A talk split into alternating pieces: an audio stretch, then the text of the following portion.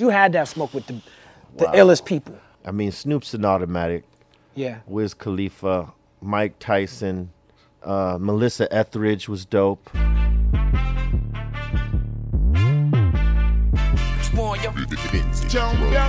what we done started. Look at what we done started. This the people party. How you doing, ladies and gentlemen, party people? Welcome to another wonderful edition of the People's Party. We're having a good time doing this, and I hope that you are having a good time with us. Always, and as usual, we have Jasmine Lee, the beautiful, the talented, wonderful Jasmine Lee in the house. What's You know up? what How you doing today? What's up, Jazz? How you feeling? I'm chilling, living a life. We have a very special guest, as always. He's a huge influence on not just hip hop, but on pop culture altogether. He's a rapper, he's an actor, uh, he's an institution him- himself, he's a cultural phenomenon. Uh, they call him Dr. Green Thumb. His groups, Cypress Hill, Prophets of Rage, are some of the greatest groups in music history. Uh, ladies and gentlemen, I need you to put your hands together and give it up for B-Real in the place to be. Yeah. What's up, bro? How you feeling? Good. Thanks for coming through. All right. Everybody B-Real is here. Hey, B-Real. So what's up, bro? Man, just keeping busy, getting ready for uh, a couple tours coming up. One Okay. with Cypress, one with Prophets of Rage. Cypress in Mm-hmm. uh, June, July, and uh, Prophets of Rage in August. So you know, just keeping busy on the touring, you know, Yeah. front. Um, I was watching um, footage uh, maybe a couple of weeks ago before we even connected on the interview. I was watching uh, Woodstock '94. Yeah, That was a hell of a show, brother. crazy. Yeah, man. you know, I, I often tell people when you know that story comes up, you know, because they ask, "What's it like performing in front of that many people?" Yeah, how many people was it? That was uh, close to five hundred thousand, if not that, Wow. And that was the biggest crowd we had performed in front of. Right. They all had their shirts off, all of them. Yeah, it was crazy. um, it it you know it was unreal. It, it was surreal to see it because you know, like you see, you know, as you're coming up, people, you know, getting magnetized to your music, right? They come to the little clubs and they're you know going crazy, and there's this energy, right? And then you know we started doing shows like um, Lollapalooza festival plays where it's slightly bigger and outdoors and it's different energy. So, you know, we we thought we had seen some big crowds, Right. and you know we weren't prepared for that one. I mean, I almost got motion sickness Wow. because the crowd was, you know, the way that the crowd was jumping to the music, it looked like waves, you know, but just waves of people jumping i i in a different rhythm. And uh, if you f- if you fixated on that too long, you would get dizzy. And you know, I was just you know Like tripping on that and the fact Vertigo that, or something. yeah, you know, close to that. Yeah. And uh, I was tripping on the fact that that was happening, and there was five hundred thousand people jumping around to our stuff, and that that knew our music. It was Mm. crazy. I got a question about Prophets of Rage. First of all, um, how did it come about? Because it's such a great group, um, and I, you know, the music is so good. But beyond the music being so good, you have a different look when you're on stage with Prophets of Rage. Right, right. Can you Um, explain that? Well, you know, we started Prophets. It was it was pretty much like, uh, I mean, it came out of nowhere for me. Um, but it was in the in the time of our uh, presidential elections going on, and uh, burn uh, the burn Bernie Sanders and and uh, and Trump were quoted as raging against the machine um, in certain certain articles that came out. And that ignited Tom Morello because I mean, you know, it was a big circus up to that point. He was like, "Oh, we're going to show him what raging against the machine really is." So, you know, he called Brad and, and Tom and said, "Hey, you know, I have an idea to do something right now because I think our music needs to be heard right now." And they, you know, they called Chuck, and uh, after they called Chuck, they called me and they gave me the, the, the rundown of what they wanted to do and, and come out and ignite people and wake people up because, you know, the way things were going. You know, so that that's sort of what got us together. But you know, there was that thing where like, yeah, you know, this all looks good, but how are we gonna sound when we get on the stage? What's our mm-hmm. chemistry gonna be like? Mm-hmm. Is this music gonna actually ignite anyone, right? Right. In this time, you know, because since that music has has you know came out so many years ago, mm-hmm. things have changed. But when we got together and we started doing the rehearsals, it was rough. But when we did the first show that night, there was just an incredible chemistry, and the people went crazy for it. And in that Yeah. in that instant, we knew we had something, and it, and we just decided, okay, this is going to be something. We're going to work towards it, and and really, you know, dive into what it is we're trying to do, and, and wake people up. Talk about things that that uh, no one's talking about in, in music. You know, some people do, but it's Yeah. very obscure. You know, because that's not what people want to talk about. Because realistically, they made it un unsexy and un uh, you know like there's no benefit into saying something conscious. Yeah. You know, because the radio ain't gonna play it. But there's so many avenues now that you can't care if radio is going to play it. You just make the content and put it out and promote it as much as you can and hope that other people share it out and, and get the message. I want to encourage people who are listening or watching to make sure that you get a chance to check out the Prophets of Rage show because, um, you know, it's something that sounds good on paper, but Yeah. you don't really understand it until you see it, man. It's Yeah. like, it's one of the greatest shows that I think is playing right now. And there's a lot of experience on stage. Chuck D bringing in the Public Oh, yeah. Enemy vibe. And, I, I, you know, I, I saw a show on video where it was um, on YouTube, it was DJ Lord opening for y'all, like doing his, his DJ Oh, yeah. thing. Like, so to see that real live hip hop and then go into the rock element of it, and it's really rock and roll, it's really, really 100% rocking the fuck out. And then y'all go into the hip hop chambers a little bit, Right. and then come back together. It's cohesive, and the experience on the stage is so, man, it's so much to see, man. I, I, I was blown away. Thank you. You know, uh, we, we try to go 100 every time on stage because, I mean, you know, we all know where we came from and Mm-hmm. we're all trying to live up to it, but in this group now, you know?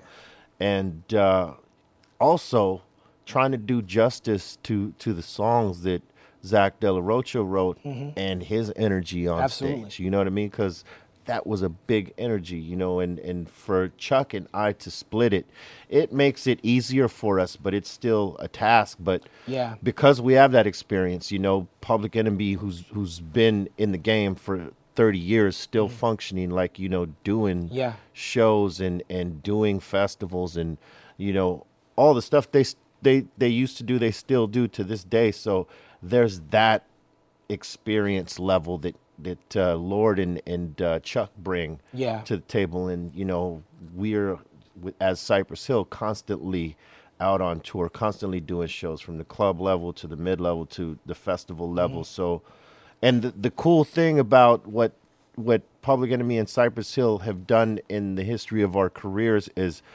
we we we we put a time in where we brought a live band in to both separate bands. Right. You know, uh, we we actually did it, you know, before PE, and they sort of got influenced by what they saw with us, which was cool because it was constantly us influencing each other. Right. And they saw us go out with a live band, which was new for us. And you know, some people were like, "What are you guys gonna do with a live band?" And what we, you know, what we had just put out into the market, which was Skull and Bones, had half hip hop, half hybrid m- rap, you know, Right. hardcore alternative, whatever you want to call it. And so we thought, you know, in our shows, we're going to give a piece of hip hop and a piece of this this new style, and then go back to the hip hop and just sort of switch it out. And Public Enemy, we're we're doing something similar to that. So it it sort of got Chuck and I and Lord ready, you know, to join the likes of a Tom Morello and and uh, and Timmy C and, and Yeah. Brad Wilk, because I mean, Yeah. those guys are a powerhouse, and Yeah. you have to keep up with them. Yeah. Usually everybody's keeping up with us in the reverse, Your, right? your role is different in this group, very different. Yeah. Um, you know, shout out to Zach De La Rocha, such a powerful writer, performer, artist. Tom Morello, of course, not just both of them, not just uh, powerful artists, but when I went down to Ferguson. Um, and I called artists to come down. Tom was one of the first, One of the first, artists yeah. to, to get down there. You know, Tom was doing this thing with uh, with Boots, the uh, uh, uh, Yeah, with the Street Sw- Coup, yeah. Street Sweeper Social Club. yeah, Street Sw- Yeah, Sweeper Social. Club. Yeah, that's a Club, that great was band name. That's right. Um, but you were speaking about the live element, and um, you know, I've been going to Cypress Hill shows my whole career. Like since I was a teenager, like I was going to those early Lollapalooza shows when y'all would come through New York to do like Roseland Ballroom or the Ritz or something like that. Like I was going to those shows. Were you always into rock, or you grew into it as you Oh yeah, from day one? yeah. Since before I knew what hip hop Mm. was, you know, I was I was uh, I, I listened to all sorts of different things growing up. Um, you know, my mother was you know she's was Cuban and and so she listened to a lot of Latin music, but she also listened to a lot of what is considered classic rock, like the Beatles and stuff like that. So I, I had my share of both you know the classic rock era and the salsa music and the Latin music and stuff like that. My father, you know, he listened to doo wop and and other things like that. What is considered oldies, you know? Your father's Mexican, yeah, he is Mexican. and Um, your mother is your. I read that your mother is like is Afro-Cuban. yeah, well, you know, we did the DNA Uh-huh. deal. Yeah, you know, there's a lot of African blood in, in on on her side of the family. Even in my father's side, surprisingly, you know. he- I, I asked because so for, for where I come from, right? Um, this is something that we were just me and Jazz were discussing earlier. In hip hop, um, if you have a black experience or a black or brown experience, and you are in the, the hood with the people, and I don't, I can only speak for the East Coast growing up in New York. Right. I'm, I know LA is very different, but when you're in the hood with the people, you as a black or brown person, whether you're born in Colombia, Puerto Rico, the Bronx, Alabama, you're saying the word nigga. right. Cypress Hill, y'all saying the word nigga. Right. Uh, Fat Joe, Big Pun, Puerto Ricans in the Bronx, New York, they saying the word nigga. And when I grew up, the way I grew up, I didn't have a problem with that. It was Right. never an issue. But I'm seeing in a newer generation, Oh, yeah. Jazz is younger than me.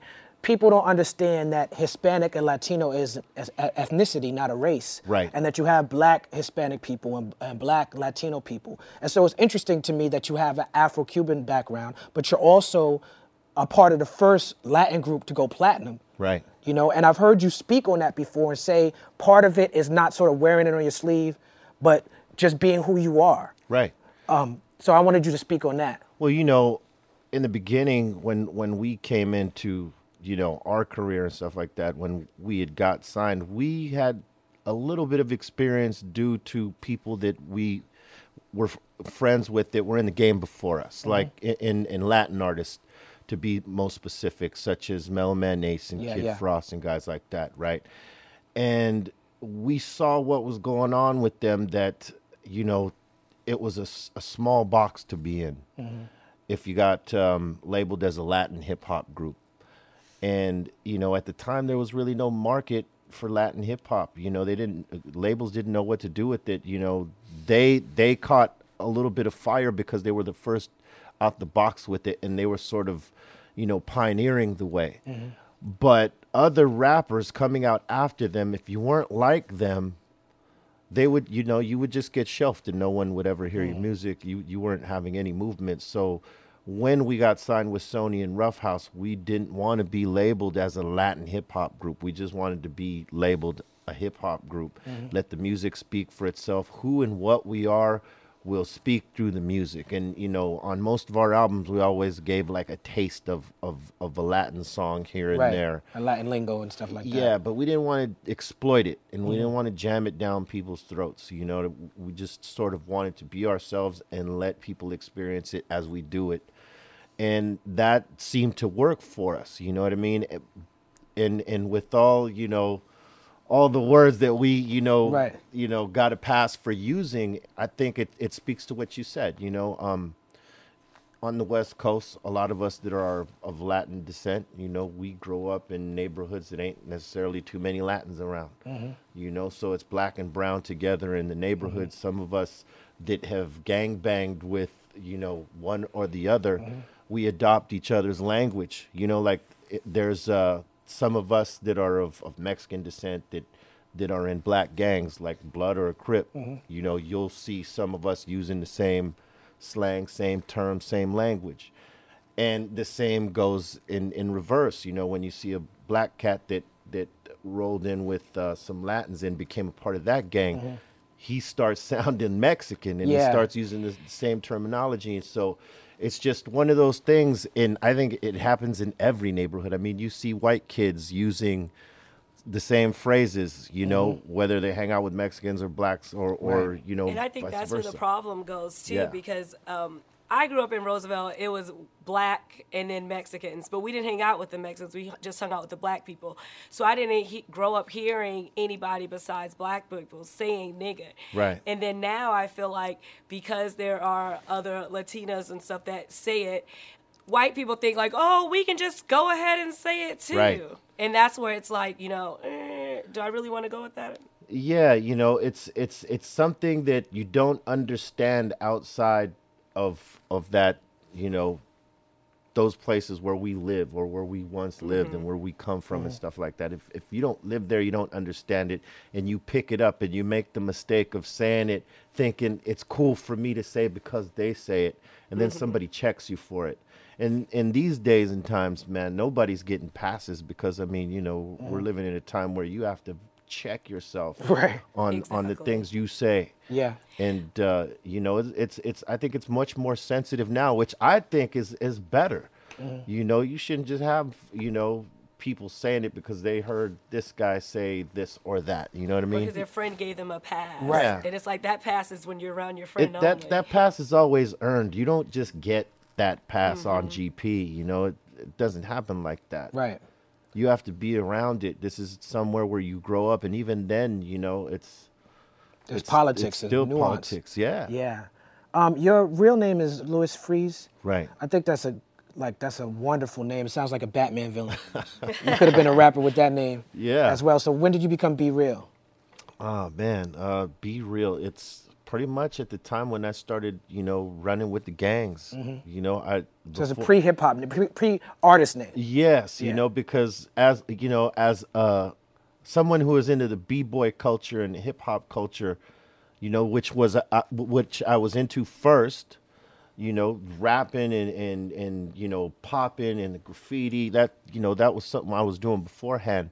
So, you know, it, I didn't necessarily have that name in in that time. So when I sort of transitioned into this, I sort of let go of this for a time and and went into the whole you know gangster universe. Right.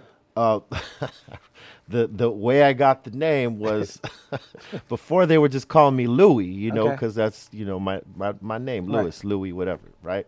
So we're going to uh, to a rival neighborhood, and uh, you know we're gonna disrespect their hood by crossing out their names Uh-huh. and writing ours on their wall called the roll call, right? Mm-hmm. You cross them out, and then you put up everybody who went on that particular On that day. on trip. that day, and they, you know, one of the homies was like, "Hey, what you want me to put up there?" I'm like, "Psh, I, "You know, I'm a young buck. I'm Right. like the young one in the squad, right? I don't know. We gonna put up B-Real. Hold up." And Wow, it stuck with it. me since that time. And uh, you know, I don't know what made him think of B-Real, but hey, It's a good stuck. name. It stuck. It's a great name. It's a great hip hop name, a g- great street name, all that. I got Um, lucky. I was fortunate. I've I've read you saying that that you said to your mother when she used to ask you used to be in the street life, and she used to be like something's gonna happen to you. You'd be like, I I'm I'm the lucky one Yeah, you don't always. until until the luck ran out. Well, yeah, you know, I've I've always had this uh, this balance of luck and you know unlucky, right? um, but more so, you know, it's been leaning toward the the fortunate side. um, Absolutely, bro. you know, in the latter years, right? But um, you know, the whole thing was, I I chose to to to go into the gangster shit because that's you know something appealed to me about it, and uh, my family sort of came from that, so I guess maybe it was something I saw Right. older brothers doing, something I saw father doing that sort of made me wander off into that. Your father got shot Yeah. twelve times, Twelve times. Yeah.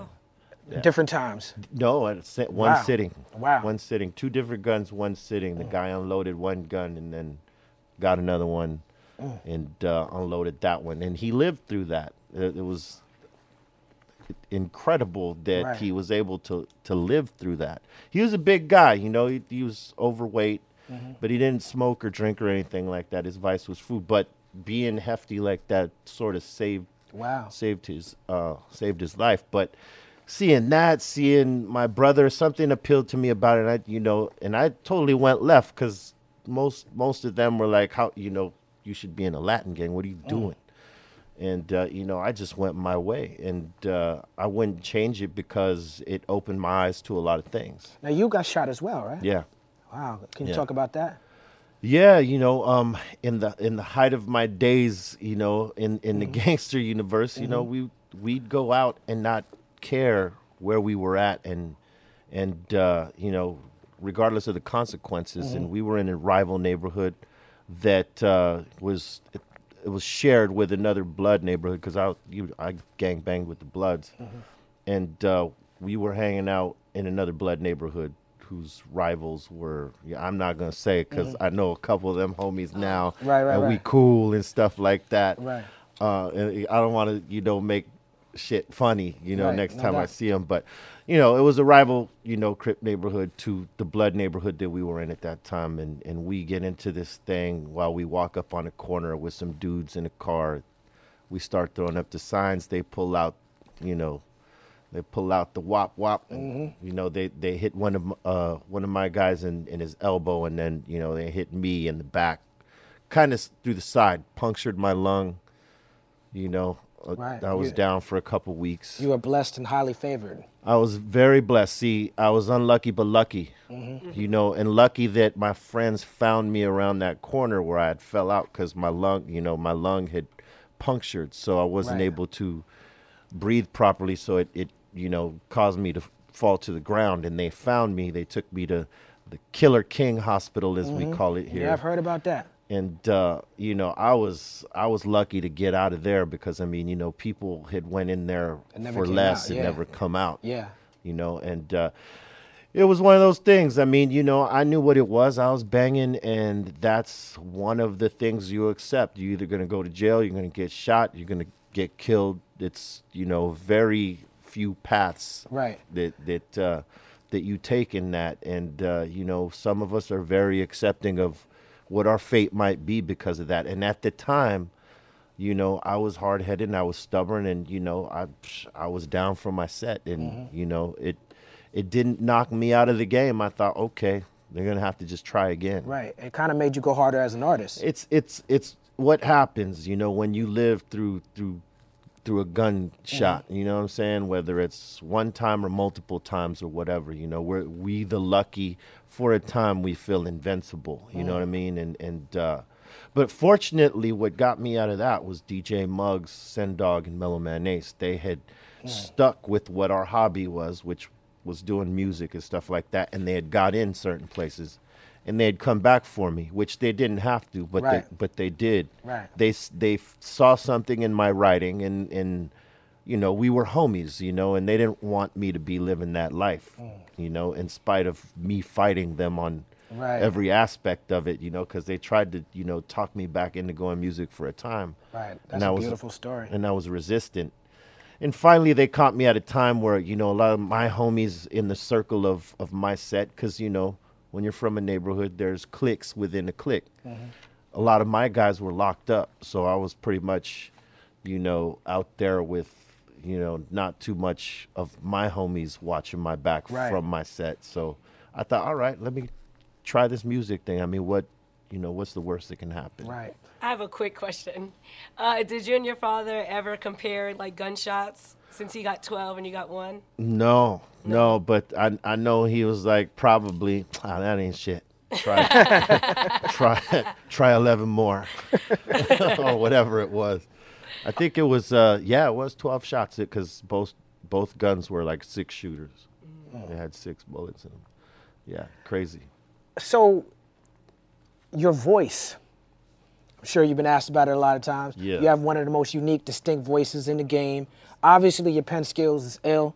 You know what I'm saying? Like, you're as an MC, as a writer, and not just as a writer of bars and, and verses, but as a songwriter. Thank you. You've written some incredible pieces of music, but your voice is so unique. Was it always like that? No. Okay. It wasn't always like that. Um, you know, I, I tried rapping in the voice that I, that I talk in, you know, my regular voice, and uh, you know, the rhymes were cool, but it didn't cut through on the music so well, you know. And Muggs is very straightforward and honest. Yeah, in Muggs that is sense. a, I, I worked with him on a couple of things. The idea that I want to get back to the voice thing, but Yeah. you just made me think about the idea that Cypress Hill was essentially a concept record, Yeah. and he has always thought about it on a bigger scale than a lot of producers Oh, and. DJs. He's al- he always has the the the landscape of what it should be in Mm-hmm. his head, and then it's the journey trying to get there, right? Mm-hmm. And you know he's brutally honest. If he doesn't like something, he's gonna be like, ah, "It's all right, but it's not that shit." Right. I think you could do it again. Right. And so you know, he with my voice, you know, with regards to my voice and how it sounded on the tracks, he was like, you know, I don't, I don't know. Hmm. You're gonna have to do something. Otherwise, maybe you just write for Sen.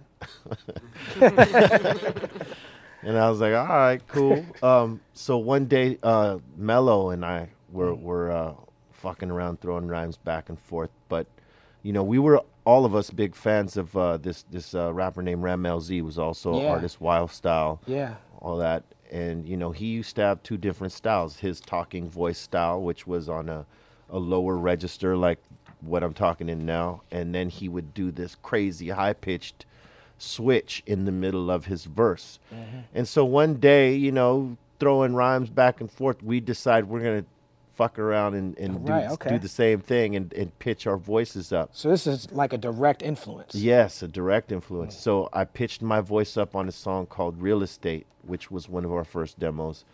And uh, Muggs liked the tone of, of the voice. Mm-hmm. So he has me redo another song we had already done in that voice, which ended up being Kill a Man. Right. And then it, it just started rolling from there. And then Sen Dog develops the va- the beta voice, which is that Right. that that voice to go along with that high high pitched voice. You know, and so we use sort of Mm. two or three different styles of vocal tones throughout our career. And I and I would change pitches, you know, in the later records, but you know, in in the beginning, yeah, it was uh, trying to be as up on the register as you can right. so that it, it just cuts through every track, sort of like the Beastie Boys were cutting. Yeah, through every track. yeah, yeah. It's very Ad-Rock and very yeah. Yeah. definitely, definitely, definitely. Um, you are, of course, are very famous for smoking marijuana and being not just smoking it, but being an activist and being Right. fully involved Yeah. in the whole movement.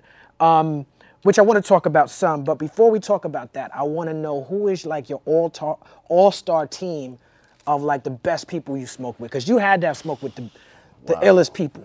Um, I'm gonna say, I mean, Snoop's an automatic. Yeah. Wiz Khalifa, Mike Tyson, uh, Matt Barnes was was really dope. Joe Rogan, Okay. uh, Melissa Etheridge was dope. She told a great story, man. Uh, um, you know, She got caught coming across the border with some with some trees. and, and she owns she owns a um, a cannabis collective Okay. up north somewhere. So she's in the game. She's in the game, and it was awesome to to to hear her story on why she's in the game. You know, like she told the story about how you know she had a she had a, a bout with cancer, and um, Stephen Stills or, or David Crosby from Crosby Stills and Nash uh, told her, hey, you know, instead of taking all this o- over the counter pharmaceutical crap that they're always trying to pump to people, why don't you try CBDs and cannabis as your treatment as opposed to that shit that's going to make you sicker? Right. and she gave it a shot, you know. And uh, before you know it, she she it helped her deal with her her therapy and all the stuff that she had to do, and she beat it.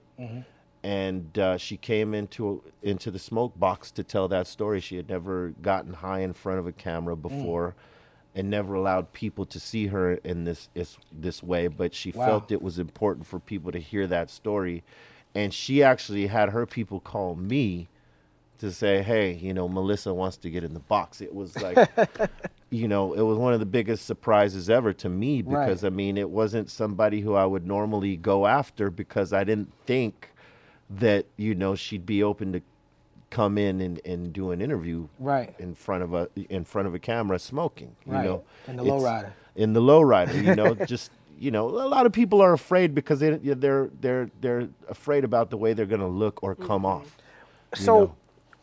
Cypress Hill and by extension you were so huge. It's so huge. Um, you talk about how some opportunities weren't available to y'all because y'all were so pro marijuana. Right. Um, I remember watching y'all on Saturday Night Live. Oh well, you know, we had a plan. Uh huh. What was the plan? We had it planned, right? Oh, you planned it, okay. It did. It didn't. It didn't go as planned, but it it had the same effect, right? Right. So, what was supposed to happen was, um, I think it was we ain't going out where where we do this because we performed Insane first, and Mm-hmm. then we ain't going out came second.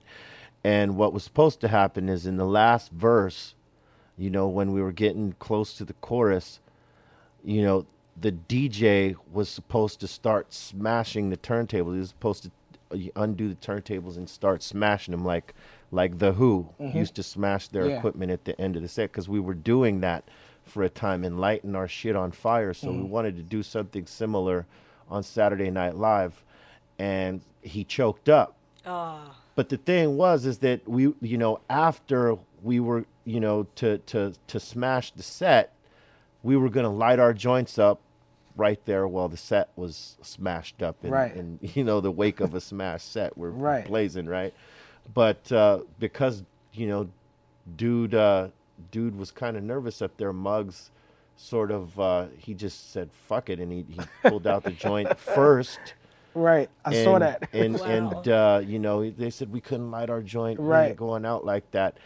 And then later on, you know, dude doesn't do the the thing, and so Muggs pushes over Oh um, Bobo's percussions and stuff to make it look like we're starting to smash shit up. Uh-huh. Right. It was total. It was a total fuck up on on what we were trying to do, but Muggs getting that that that first you know few seconds of the song where he lights that joint that got us banned forever but it also added to our legend you It know? did. You go down in history as being banned from SNL. Yeah, no, that's like radical marijuana activism. yeah and we're one of the 10 groups that are a permanent ban Rage that's is on that list. Rage Against the Machine Rage, Sinead- Rage Against the Machine. Uh, Sinead O'Connor Sinead, yep. So what did you guys do during the sound check? Did, what did they think you were going to do for your performance? Well, we just did a regular sound check. You know, we didn't give them any indication that we were going to be lighting one up or that we were going to try to smash our set.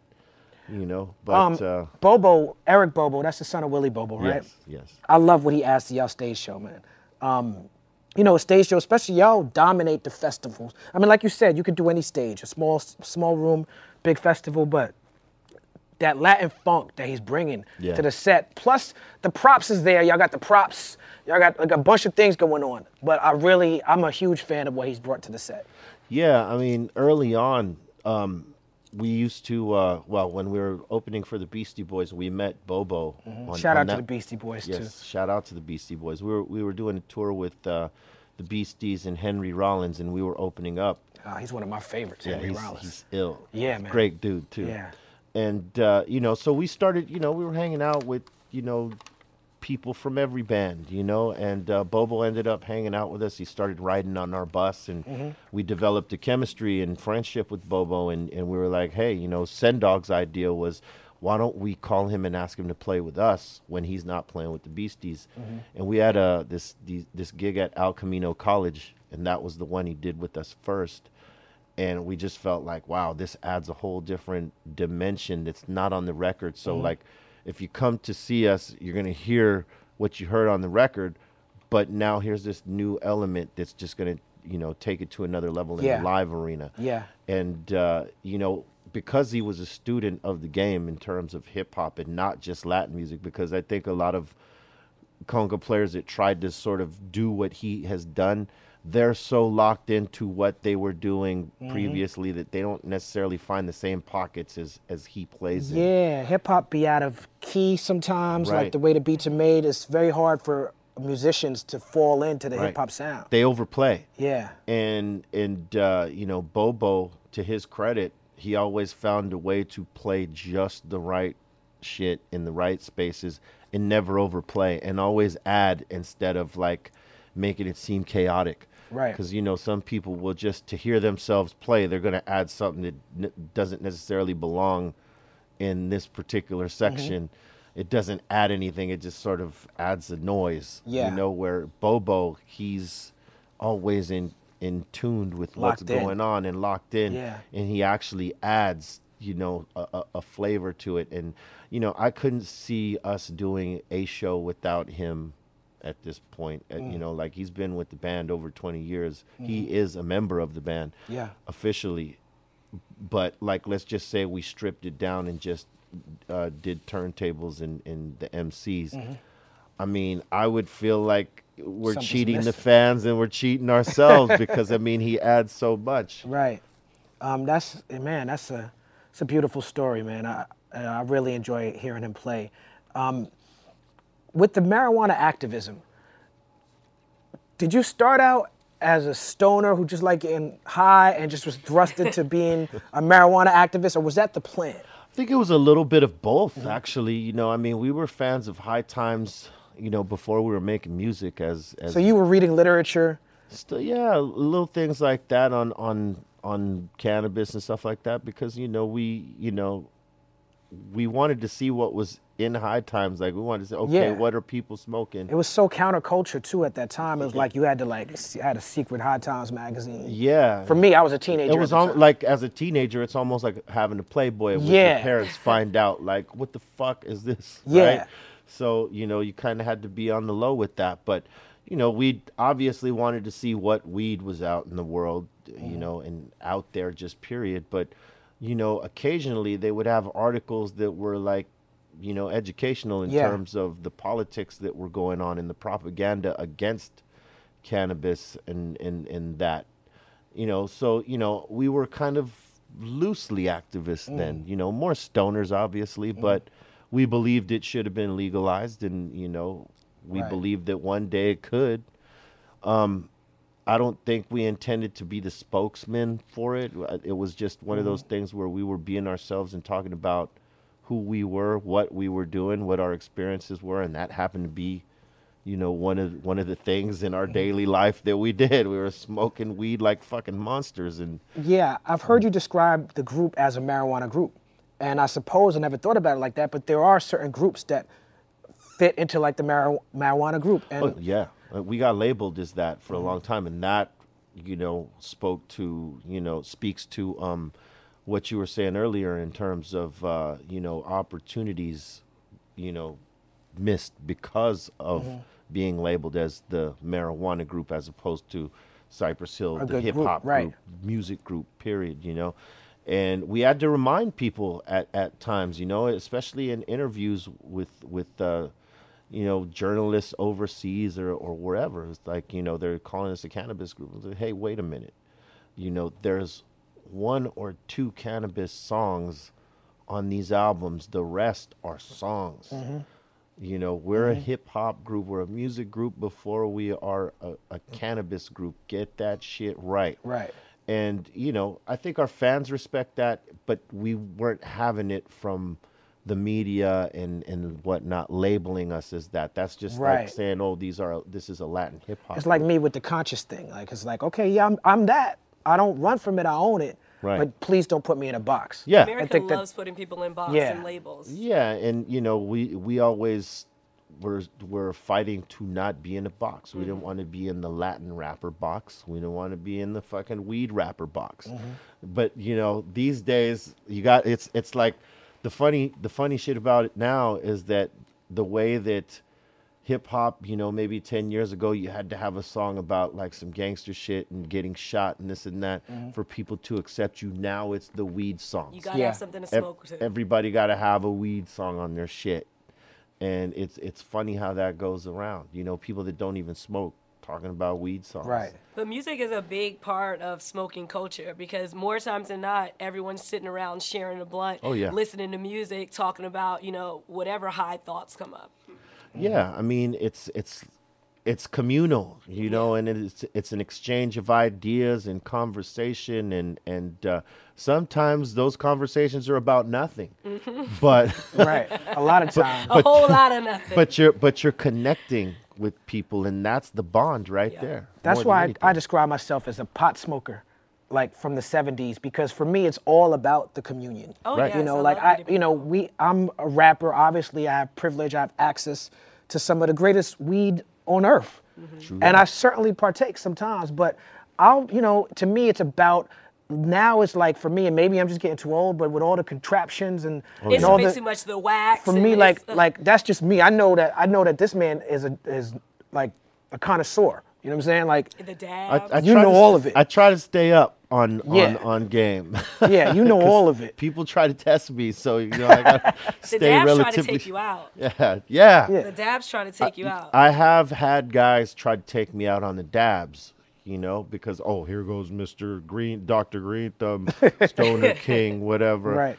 And yeah, I've had times where you know people would try to you know outsmoke me like that. I'm like, listen, test the rocket launcher. it's like, man, it's not a competition. you Right, we're just getting high. We're just getting high. You don't gotta, you know, try to knock me out the box. One, it ain't gonna happen. You're gonna knock yourself out the box before you knock me out. Right. It's so funny. I was talking to a friend the other day, and I was like, um, in college, we really thought we were smoking, and it was just Reggie. Like, we were smoking 10, 12 blunts a day and not get high. And then you move to California, and Oh, you yeah. try a piece of a blunt, and you're like, oh, That's this a is what weed's uniquely supposed to East be. Coast experience.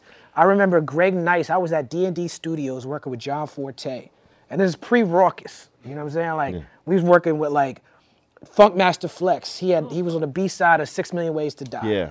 And um, Greg Nice landed and came straight to D and D, and he said, "I got some of that Cali Chronic." Hmm. And he rolled it up, and we had just heard about it in rap songs.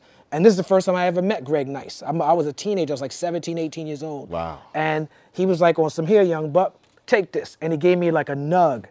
Or some, I'd never seen like lime green weed in my life growing up in New York. All of it was brown Yeah. at that time. And you know? Yeah, trash. We thought it was chocolate tie because that's what they told us. We went to the little bodega to buy it, but it probably was like I don't know what it was. But I went back and I shared it. It's like I opened up a box. I was like, I got the chronic. It's like the it's it's like like, a- a it made that noise that Yeah, that's exactly what it was. man. I, I got to tell you, man. Um, it's it's it's pretty much good weed is everywhere, especially these days. Like you mm-hmm. go most places, you'll find good weed. It's, it maybe not be in abundance like here in California or Colorado or or, or, mm-hmm. or any of the, the states like that that are like openly legal and, and all mm-hmm. that. But you can if you know the right people, you can always find the right the right shit. Right. And because we were known as the weed group, Right. right? There was there was a couple good perks to having that label, right? Um, whenever we were in New York, we we would have like cats trying to put us on to some of the best shit, right? And I remember, you know, in the early the earliest of days when that shit was real hard to get. Mm-hmm. You know, I used to hang with the Brand Nubians and they would take us they, they would pick us up in the just city. I was just my father played them on the regular basis Yeah. every Saturday Those are my for cleaning. boys. Uh, uh, uh, uh, Sadat X and, and Lord J, my boys, right? So they'd pick me up. You know, w- once they found out I'd, you know, they'd pick me up and we'd go off to New Rochelle, where they're from, right? And- New Ro. Nauru, and um, but before we would go out there, we would stop in Harlem to buy some Afghani on 120 something, probably one one tw- two five, right? Right. I think it's 123rd. One twenty third. Yeah. In these in these uh these buildings that look like people lived in them, but Mm-hmm. they didn't really live. They were gutted, right? And when you walk through the first the door, original you know, traps. yeah, the original trap. it's blocked off with the little slot. Yep. And you give your, you know, twenty dollars. They give you that Afghani sack, and boom. But it was such a small amount Yeah. for so much money, but it was the flavor. Yeah. Um, yeah. I mean, it it was After hard to 9/11, it was hard to get some of that flavors in New York. Oh, I bet. Yeah. Yeah, because Things I mean, changed after I 9/11. still can't find good weed in New York. I just bring mine from LA. That's a good move. I hate to.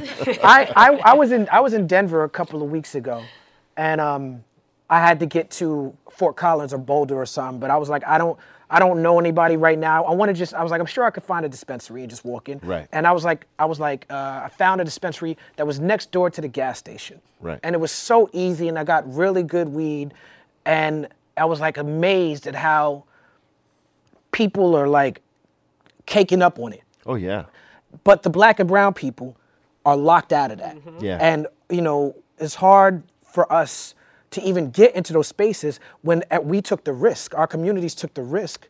Yeah, I mean, you know, they they they have this uh, thing called social equity, Mm-hmm. right? Which means if you're uh, an offender, you know, where you've you've you've uh, been convicted of a cannabis sort of related crime, it's supposed to put you in the front of the line, and and for most it does, but you know, and that's a lot of black and brown people that you know can apply and actually you know get some of these licenses. But the problem is is that a lot of us can't afford those. And and uh, when we try to you know come into the scenario we usually come in by ourselves independent with not much financial backing. And they make it very hard for us to exist in that market because of you know what it costs to actually invest in the, in in becoming a cannabis brand or company you know and uh, supposedly you know the system is is that at, at some point if you can't afford that permit they they have a backup fund that pays for it for you because they want these permits working. But the problem is even if they give you that you still have to have the capital to actually start the business. So you know my advice to to any you know black and brown person trying to get in the game there's a lot of people that are are operating sort of the same way that you know the corporate structure does where the corporate is a collective of people with a lot of money obviously and they move all their money pretty much together. So what a lot of people are doing now is they're they're partnering up with with uh, with people that want to invest in the cannabis game, but they're all investing together and mm. going in as one. And mm. that's what our folks need to do. Right, We need to fucking right. get together. Collective and cooperative economics. Yes. Because y- all of these dispensaries, it's like gentrification. It's like a, a grocery store, and it's like, why are it only white people owning these? And mm. then I know at one point uh, down the street from my house, I feel like they snitched on one of the black uh, owned weed places, and the next thing you know, it was a white owned one the next day. Yeah, I mean they're not making it easier for us, you know, but that's that's why I say, you know, we have to sort of unify our money and sort of move together in that business, you know, to have a presence there because they're not going to make it easier for us. They've made it easy for the corporate structure to get in. It's just that some people have figured out, you know, how the corporations move. So if if you have investment capital and she has investment capital and he doesn't, I do, I come to you and say, "Hey, listen, this is our business plan in the cannabis lane. This is how much we need to raise to actually do this. Mm-hmm. Are you in? Let's move together. This, you know, this will be our collective. And a lot of people have done that and actually have have gained some success without any outside financials, without any corporate, you know, backing it, anything like that. And so it's it's just a matter of people, you know, approaching the right people in our within our community and saying, "Hey, let's move in this together." Like you see, a lot of athletes are now getting into the cannabis Right. sector. You know, I definitely want to get into this because I, I, what you just said about the unity was very important. Uh, black and brown unity takes on a different scope in the LA thing, right? Right. But nationally, we see Trump, of course, started his campaign with Mexicans are rapists, ended his campaign with the bad hombres. Right. Um, right now, we're leading up to a new election year in 2020, and we see actively online, just like we saw in 2016, a push to separate black and brown people. You have a push in the in my community, in black community, to be pro anti-immigration. Um, with the current immigration system, do you feel like we need reform, or what do you what do you feel like is good about immigration right now, and what could be better? Well, you know, um, this is the land of opportunity, so people want to come here when when uh, it's not so great in other countries, and there- there's a lot of horrible things happening in other parts of the world, which is why the influx of people coming here. Yeah. and we're built off of off a nation of immigrants, and it's you know we have to figure out something where we can get these people the help they need and get them in here. You know, obviously there's some things that need to be done so that uh, everybody's happy, but you can never please everyone, obviously. But I mean, it's it's ridiculous, you know, the way that they're they're treating some of these people and and, and holding them, and and now that the deaths of some of these children, Yeah. While in custody. I mean, it's it's fucking ridiculous that we need to do something about it. But um, it's it's it's crazy that you know, in this day and time, our politicians are not being held accountable. Not, you know, everybody's blaming just the Trump administration, but it's all these politicians. Mm-hmm. Yeah. You know, and- Community politics is Yeah, it- and elections are very important. yeah, and and realistically, you know, I was I was listening to uh, an interview that uh, that um, Howard Stern gave, and it was Oh, he's from Roosevelt. yeah, and it was about yeah, he is I'm from right. Roosevelt, yeah. And uh, you know, he was he was talking about Donald Trump, Mm-hmm. what who we call forty five. We don't even call him president or anything, Right. like but um, as prophets of rage anyway. I understand. And um, I'm on code. right? and uh, his his his belief was that that dude didn't even want to be a, a, a, the president. It was uh, it was um, you know a publicity stunt gone horribly wrong. Right, to get back at NBC. Yeah, Yeah. It it went horribly wrong, but you know it went horribly right for him.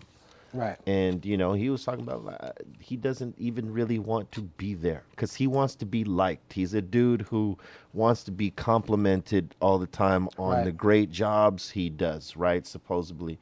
And the fact is that he's under fire from half the country or more than half the country. It you know it he may not show it, but it's Mm-hmm. Right. eating him up from the inside. But at the same time, he's allowing you know all this this craziness to happen when you know he has the power to change whatever he needs to change Right. but he won't so No, it's up won't. to he people like that. it's up to people to go out there and get him out via the vote but even then you know people question because of the electoral votes and and Yeah. they feel that that's a scheme to sway any election in the in the way that the the so-called deep state wants it to go Yeah. But that still comes from voting because we're voting the people in that are going to be in charge of electoral. yeah but who are in charge of those electoral votes Yeah, the electoral college, I believe, does need to go. Yeah. Um, I'm somebody who used to speak out against voting all the time, so I never shame anybody Yeah. for not voting. And I also understand that voting in and itself is not a revolutionary act. No. Um, but I do think that we can learn from the people who, uh, like Malcolm X and Adam Clayton Powell,